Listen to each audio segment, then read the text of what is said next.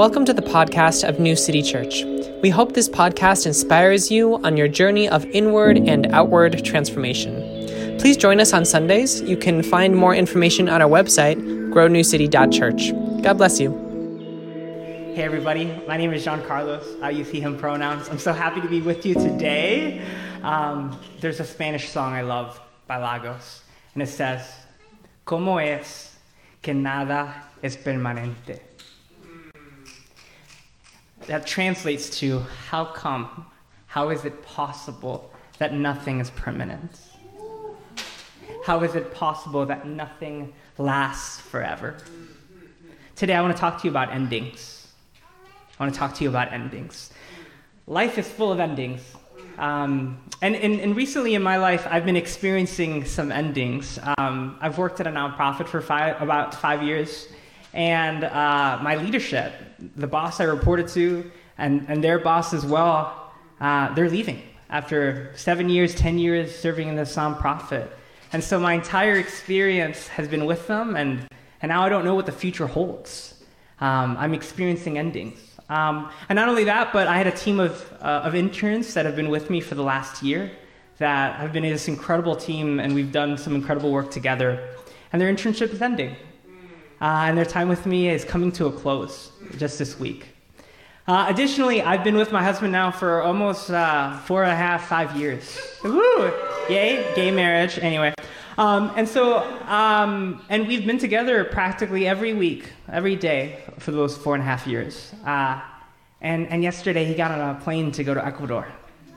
And he's going to be in Ecuador for the next three weeks um, to see his family, to celebrate his brother's uh, graduation, and I am alone. I'm not single, but I am alone.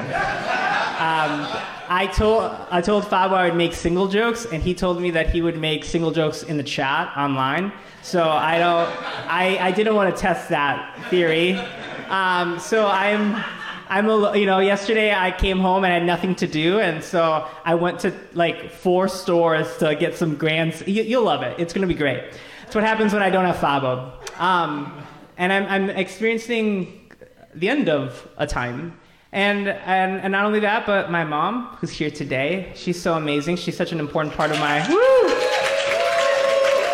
She's such an amazing part of my support system. And in a couple weeks, she's going to go to Puerto Rico for several weeks. And that's a good thing for my mom. That's a great thing for my mom, but my time with her is ending for, for a period. And, and I have friends, lovely friends, wonderful friends, friends that you know who you are, but friends that I don't remember when I met them because I feel like they've always been with me, right? Friends that I've gotten to share so many moments with. And I know that my time with them is ending. There, there are people who are so beautiful and so bright that they could not be contained to a zip code I could drive to. You know? There are people that I cherish and I enjoy, and, and they will, they will move, and they will transition, and they will get married, and they will get a job, and they will, they will, they will do something, and my time with them will come to an end. Uh, I have friends in my life, couples um, that I love dearly. I love dearly. And those couples are ending their relationship are in the process of ending the relationship or will end the relationship soon. And I feel deeply. I feel deeply whenever that happens because I love people individually and I love them together. And, and as this has been happening in my life, especially over the last year, whether it be a, ending a relationship, a breakup, a divorce, um, I, I feel like two things. One, I feel very deeply for my friends. And the second thing is, and this is toxic, so don't do it, but uh, let me be toxic for like two minutes. Like, when I when my friends tell me that they're breaking up, when I when a couple tells me that they're getting a divorce, there's a part of me that takes it personally. Do you know what I'm talking about? Not that I caused it. Um, I'm not that cool, but um, the, thing is that I I I look at them and I say, You are older, you are wiser, you are cooler, you are smarter. If you're getting a divorce, what hope is there for me? right? Like, have you ever like had people in your life? They're like cool, and they, they, are getting a divorce, and you're like, oh no, does that mean I'm getting a divorce? Like, do I have to pre-plan my divorce right now? Do you know what I'm talking about? And again, toxic, don't do it. I don't recommend it. But I feel that. What do we do with endings? what do we do with the fact that nothing lasts? Yeah, um, I have other friends, and they're they're leaving jobs. They're leaving jobs, and sometimes it's because they got a really great new one, and that's exciting. But sometimes they're leaving jobs because their old place was toxic, because their old place was abusive, because their old place was extractive, and now they don't know where they're gonna go. They don't know what they're gonna do. Everything ends. Nothing lasts. And in that verse that we spoke of today, we have the teacher saying, smoke, smoke, everything smoke. What I love that is that the original word for there in Hebrew is the word hevel, and it literally means vapor. Everything is vapor. So today we're gonna have lots of fun illustrations. This is what vapor looks like. Oh. Ah. Everything ends. Nothing lasts. What does that mean for us? And so um, I, I, think that endings are, are particularly hard. Uh, years ago, um, I was a, a 10th grader and I was cute, but I was also really nerdy and geeky. Do you know what I'm talking about? I like got good grades, and that was about it. And I, I was in a school of 3,000 people. 3,000 people, and I wasn't, you know, I wasn't known. I wasn't recognized. There was not, nothing about me. I had a fro. That was kind of cool, but I should have really gotten a haircut. And I still blame my friends for not telling me to get a haircut. You know who you are. Um, and, um, and I started a Bible study with my friends because I love Jesus, and I wanted people to have a spiritual life, a relationship with God, and, and, and to build community. And so I, I did, I did that. Um, I, I started that group, and it went from four people to 30 people to 60 people to 100 people to 200 people in auditorium at events. And then it went from one school, and we helped other students start their own campus ministries. And then it was three schools, and then five, 15, 30, 50, and went from one state to two states to four states. And I know, imagine 10th grade me, right? I'm nerdy, I'm geeky, I don't get a lot of attention. This was the coolest thing I'd ever done. Do you know? what, Have you ever have you ever like discovered something, and it's exactly what you were meant to do on this earth. It's exactly what you're called to do, and I felt that every day I was doing that. And uh, about four and a half years into it, I was, you know, I'd, ra- I'd read my Bible, I'd pray, and I, I, I'd hear God say, "Stop." do something else. And I'd be like, what you, was that God? Stop? Do something else? And I, I couldn't believe that the God who called me to do something would also call me to not do something. I couldn't believe that. That must be the voice of fear. It must be the voice of fear because God would never tell me to end something he called me to start. And so I didn't I didn't listen. I kept going. We kept doing bigger and cooler things. And 6 months later we we, as the, the organization I started, we had this crisis. And I remember hearing God. I remember the parking lot. I remember the moment. I remember hearing the voice of God in my head say, Leave and don't look back. Was so clear. Leave and don't look back. And it was clear what I had to do. I had to leave and absolutely look back. I had to leave and absolutely try to save it and fix it and resolve it and justify. I had to leave and I had to like make it all right. I had to leave and I had to save this thing I'd started because this was the coolest thing I'd ever done. And when things end, we have these questions like, are the good days over? When things then we have these questions like, will I ever get to do something like this again? When things then, we have these questions of like, will I be able to provide for my needs and my family and my community? When things end, and I, let me tell you that sometimes things, the way that God works is God shows us the future and tells us to step into it, and that's beautiful and amazing. But sometimes God doesn't show us the future. God doesn't show us the next thing. He just tells us to, to stop, to leave to end something before we know what would replace it. What do we do about endings? I'm so bad at ending things. Can I just tell you, I'm so bad at ending. I didn't, I didn't end it. I, I tried to save it, and in doing so, I lost myself. What do we do about endings? Because there is some unique type of suffering, unique type of pain that happens when we take something that's temporary and we try to make it eternal. There is a unique type of suffering that happens when we take something that's meant to last for a moment, for a season, for an era, and we try to make it last forever. And that's what I tried to do with that ministry. And not only did it end, but I suffered needlessly for it. What do we do with endings? And furthermore, the empire, one of the reasons that the empire is so oppressive is because the empire tries to take something that's temporary, its power, its control, its position, and try to make it eternal. I lo- one of my favorite quotes is The planet is littered with the ruins of empires who thought they were eternal.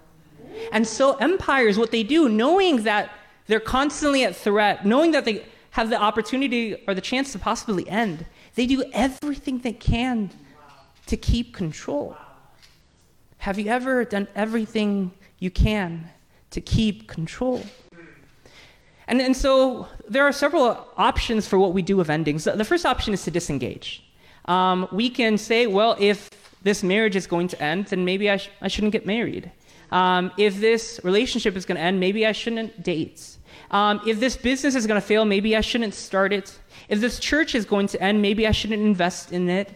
We can look at everything in our life knowing that there's an end and we can disengage. And some of us, if we're, we've disengaged from areas of our life because we're too afraid of those things ending. We're too afraid of those things not being with us anymore. And the second option is denial. We can deny that this will end. We can act like it will last forever, or we can do everything in our power to make it so. I, I, this week, I, um, I was having things in and I was preparing for this sermon. And I really believe that if I knew this, if I knew that everything ends and nothing lasts, it would help me. And for sure, we suffer less for knowing this. But knowing this does not absolve us of pain. Knowing this does not prevent us from suffering. And I realize that much of my life has been about the avoidance of pain when the presence of love is so much more important. And so, my one point for our time together is this everything ends, nothing lasts. Love anyway. Everything ends, nothing lasts. Love anyway. And so this is where we have some some sand. So I, because I didn't have my husband yesterday, I went and I I hung out at Targets and I, I got a lot of this. It's called grand sand. Don't get the kinetic sand. It's uh, it's not as cool. So why don't you open up your your grand sand? If you don't have one, there's a bin in the back and we'll get you some. But I want you to have this experience. I want you to feel that we are made from the dust and we will return to the dust. And I love this. I don't know. I, Play-Doh is so healing for me. Sand is so healing for me. I want you to play with it. I want you to feel it. Because I'll be honest with you, I've never shamed kinetic sand for falling apart. Wow. I've never shamed kinetic sand for not holding it together. But I've shamed me for not holding it together. I've shamed me for breaking apart. You are made from the dust, and you will return to the dust. So I want us to look at a passage. And, and this passage, I think, really shows us that not only is everything temporary, our bodies are temporary, our relationships are temporary, our communities are temporary. And normally in a, in a sermon like this, what would happen right now is for me to communicate to you that material stuff ends, so you should give your life to God's stuff. Material stuff is temporary, God's stuff is forever, right? Um, but God's God is forever, but God's stuff is temporary AF. God's stuff ends all the time. Your time in this community will come to an end. Your time doing a specific ministry will come to an end. And they didn't tell me that when I was a 10th grader. I thought that if I gave my life to God's stuff, that I, it would last forever, but God's stuff ends all the time. Churches end all the time. Ministries end all the time. What if the joy isn't from how long it lasts? What if the joy is in how we loved? What if the joy has nothing to do with its duration? What if it has everything to do with our participation in love? So, I want to read to you from 1 Corinthians 13 that says, Love never ends. So, what I love one about the Bible is that there are so many different voices, right? So, Ecclesiastes is a voice, right? That, that teacher is a voice. It's an important voice for you and for me, but it's not the only voice in Scripture. It's not the only teacher that we have. It's not the only ally we have in the Bible. But in 1 Corinthians, we learn love that never ends. As for prophecies, they will pass away. As for tongues, they will cease. As for knowledge, it will pass away. For we know in part and we prophesy in part, but when the perfect comes, the partial will pass away. So this is beautiful. This tells us that even God's stuff like prophecy and tongues and all spiritual gifts, they will come to an end. For example, like some of you are healers, which is amazing. You can be with people, you can grieve with people, mourn with people, and help them heal. There will be a day when God will wipe every tear from our eyes. But then we won't need you as a healer anymore. There will be a day when we will see God face to face, and you won't need me to tell you about him. you won't need my sermons to describe who she is. You'll see her face to face. And so, what we learned that even your calling in this life, even the work that you're doing, is temporary. What does it look like to love anyway? Because love is subversive. Love is the end, the point, the reason we're here today. Yeah. And, I, and what I love is that everything ends, nothing lasts, but with love, everything is a gift and nothing is wasted. Right? So we go to Ecclesiastes and we learned that what's the prescription? To eat, to drink, and to enjoy the, the fruit of our labor. This is the gift of God. It, it, like, the gift wasn't go to church, the gift was not evangelism, the gift was go to Maria's Cafe. The gift was have an Oreo milkshake. The gift was like enjoy your evening after a long day of work. Because love can make everything a gift. Sometimes I've had endings, and what I do is I call it personal historical revisionism. Have you done this before?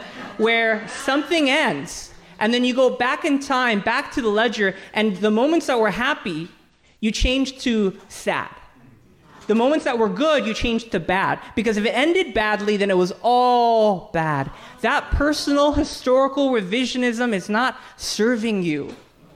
What if God can use everything for our good? What if we serve a God who recycles everything? What if we serve a God who will not let anything not go to compost if you offer it to him? And so, what I love about nature is that nature knows the secret to compost. And the, the secret to compost is that the stuff that's dying is made of the same stuff that's going to be living. Yeah. Matter can't be created or destroyed. And so, what nature does is it, it doesn't destroy anything, it rearranges everything. And so, what nature does is that, and we call it decomposing, it takes your arrangements and it breaks it down to the most basic elements so that it can prepare the foundation for life. What if God can break down even the most difficult seasons, even the most difficult moments, and use it for the ingredients necessary for life? I needed that ministry to end. Because if that ministry hadn't ended, I would not have space to accept that I was gay. I would not have the space to acknowledge who I really was and to love me as I really am. It needed to end. And when it ended, it prepared the foundation for brand new life. Everything ends, nothing lasts. Love anyway. Um, I'll close with this. Um, my husband, uh, yesterday, as a result of a flight delay, missed his, missed his connecting flight to Ecuador. So right now he is in Houston in like a hotel room uh, waiting for his next flight. I don't know if you've ever flown before, but flying isn't that fun. Um, going through TSA is not fun. Waiting in line to wait in another line to wait in a tube in the sky to wait in another line. It's not that much fun. But imagine, close your eyes with me for a moment. Close your eyes. Imagine you are in an airport and you feel the noise and the chaos. And this isn't just like any airport. This doesn't have five terminals. This has thousands of terminals. this airport somehow has millions of gates and billions of flights. And in this airport, somewhere, is every human that has ever lived. Every person that has walked the earth, all 117 billion of them. And they're here at this airport. And you have a flight. You don't know what's going to happen after the flight. You don't know when it's going to end. But you're at the gate. And around you are the people in your life. Around you are the people who will travel with you in this very brief, very short journey. And of course, sometimes it's frustrating and sometimes it's pain and sometimes sometimes it feels like it's so long. It feels like it never ends, but I promise you, our time is brief. Now open your eyes. What an honor. What a privilege to be able to spend that gate, spend that flight with you. What a gift it is that I have you. What, is it, what a gift it is that you have me. What a gift it is that we have each other in this short and brief time. We could have been with anyone. We could have been with anyone in all of human history at any time in human history, but we're here and we're now and we're with each other. Everything ends, nothing lasts. Love anyway. Thank you.